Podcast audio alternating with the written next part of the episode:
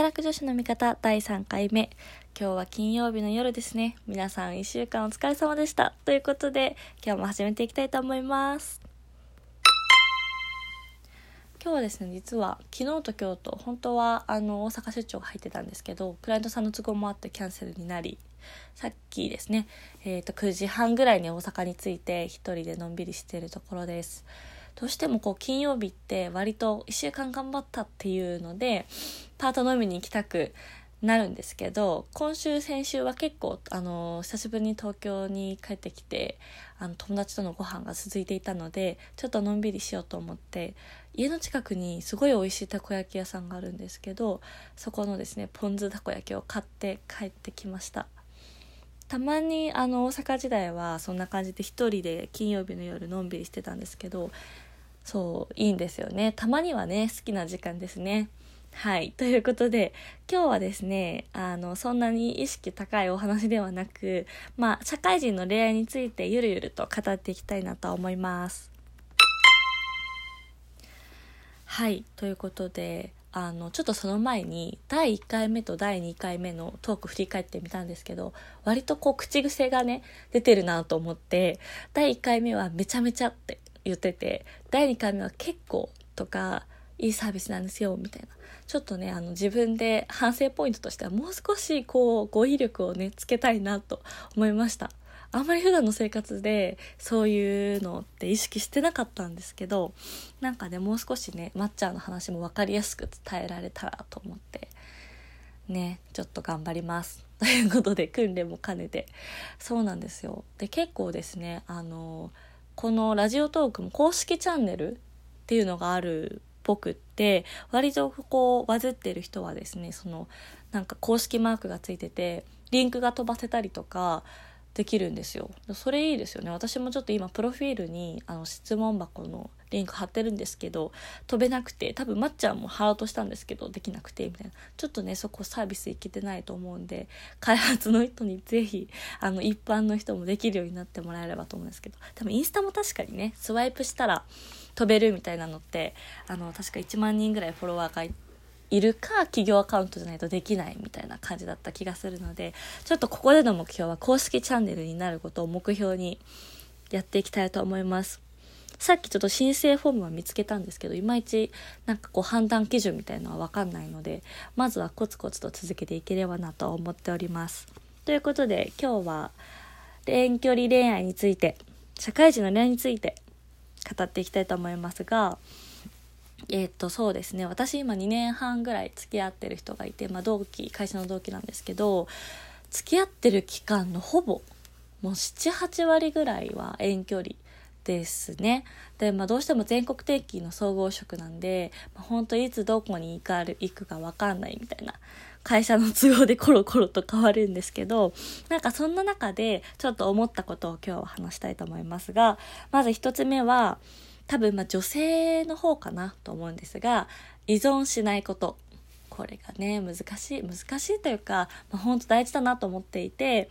まあ、何かというとあのなんだろうな結構私学生の時ってあの例えばバイトのシフトを決めますってなった時に彼氏のバイトのシフトありきで予定を組むみたいなことをしてる時期があったんですよ。なんか今思うとねすごい今だったらしないなとか 思ったりするんですけど割とそれも別に彼が「いや俺に合わせろ」みたいな感じだったわけではなく自然と私が「えちょっとあのバイトのシフト組んだら教えて」みたいな。まあでも自然か、まあ、どうなんだろう。なんか結構その彼ありきでの生活をしてる時期があったんですよね。でなんか別に当時はこう尽くしてるとか合わせてるっていう意識もなかったからちょっと怖いなというか不思議だなと思うんですけど、まあ、もしかしたらどっかにこう嫌われたくないみたいな思いがあって彼に合わせてたのかなっていうふうに思うんですがなんかそれって多分社会人になると変わってきて、まあ、あの自分の仕事があってプライベートもあっての中での恋愛ってなってくると思うのでなんかそこのあのお互いのプライオリティを一緒にするというかそこの優先度をあのどれだけ合わせられるかみたいなのって結構大事だなと思うんですよね。でどちら、まあ、言い方悪いですけどどちらかが暇だと結構依存しちゃうんじゃないかなと思っていて恋愛に。なんで例えば「あのなんでもっと早く帰ってこれないの?」とか「え土日も仕事行くの?」とかそういう仕事と恋愛みたいなところのあの優先順位とかそういうところで揉めるケースってあるのかなとかあるんじゃないかなというふうに思ってるんですね。なのでなんかそこがやっぱり女のまあちょっとこれもわかんないですけど結構男性の方が多分働いて忙しいみたいなカップルの場合だとなんか女性がずっとそれにこう依存しちゃうとなんか自分のねせっかくの生活もどんどん落ちていくいっちゃうんじゃないかなみたいなふうに思っていてなのでこうもし遠距離恋愛をしている女子の皆さんがいたら是非精神的に自立するっていうところが大事なんじゃないかなと思います。なのでたまにはこう一人の時間とか友達と遊びに行ったりとか、まあ、そういう時間をあの作る意図的に作るっていうのが大事だと思うんですよね。まあ、遠距離だと、まあ、自動的にそんなに毎週会えないので、まあ、じゃあ今月はここねみたいな決めて、まあ、それ以外はね皆さん自分の生活を優先すると思うんであの生活になっていくと思うんですけどある程度そのなんだろうな遠距離恋愛って、まあ、究極相手が何してるかって分かんないじゃないですか全然疑うとかではなく、まあ、例えばその友達とご飯行ってくるねって言って女の子と会ってたりしても、まあ、分かんないですよね、まあ、その写真発見しましたみたいなことがない限り分かんないと思うんですけどなんかそういう余計な心配をしないためになんか自分は自分の生活リズムを作るっていうのが大事なんじゃないかなと思います。私は結構大阪にいる時はもう火薬しちゃったんですけどヨガにちょっと OL っぽくねなりたいなと思ってヨガに通ったりとかそういう時間も作ってたんですけどなんかそういう余計な心配をしないためにもなんかそういう自立っていうのは大事なんじゃないかなと思います。あとはですねなんかこうちょっと精神論みたいになっちゃうんですけど自分に自信を持つっていうのが、まあ、これは別に社会人じゃなくても、まあ、恋愛をこううまく活かせるなんだろう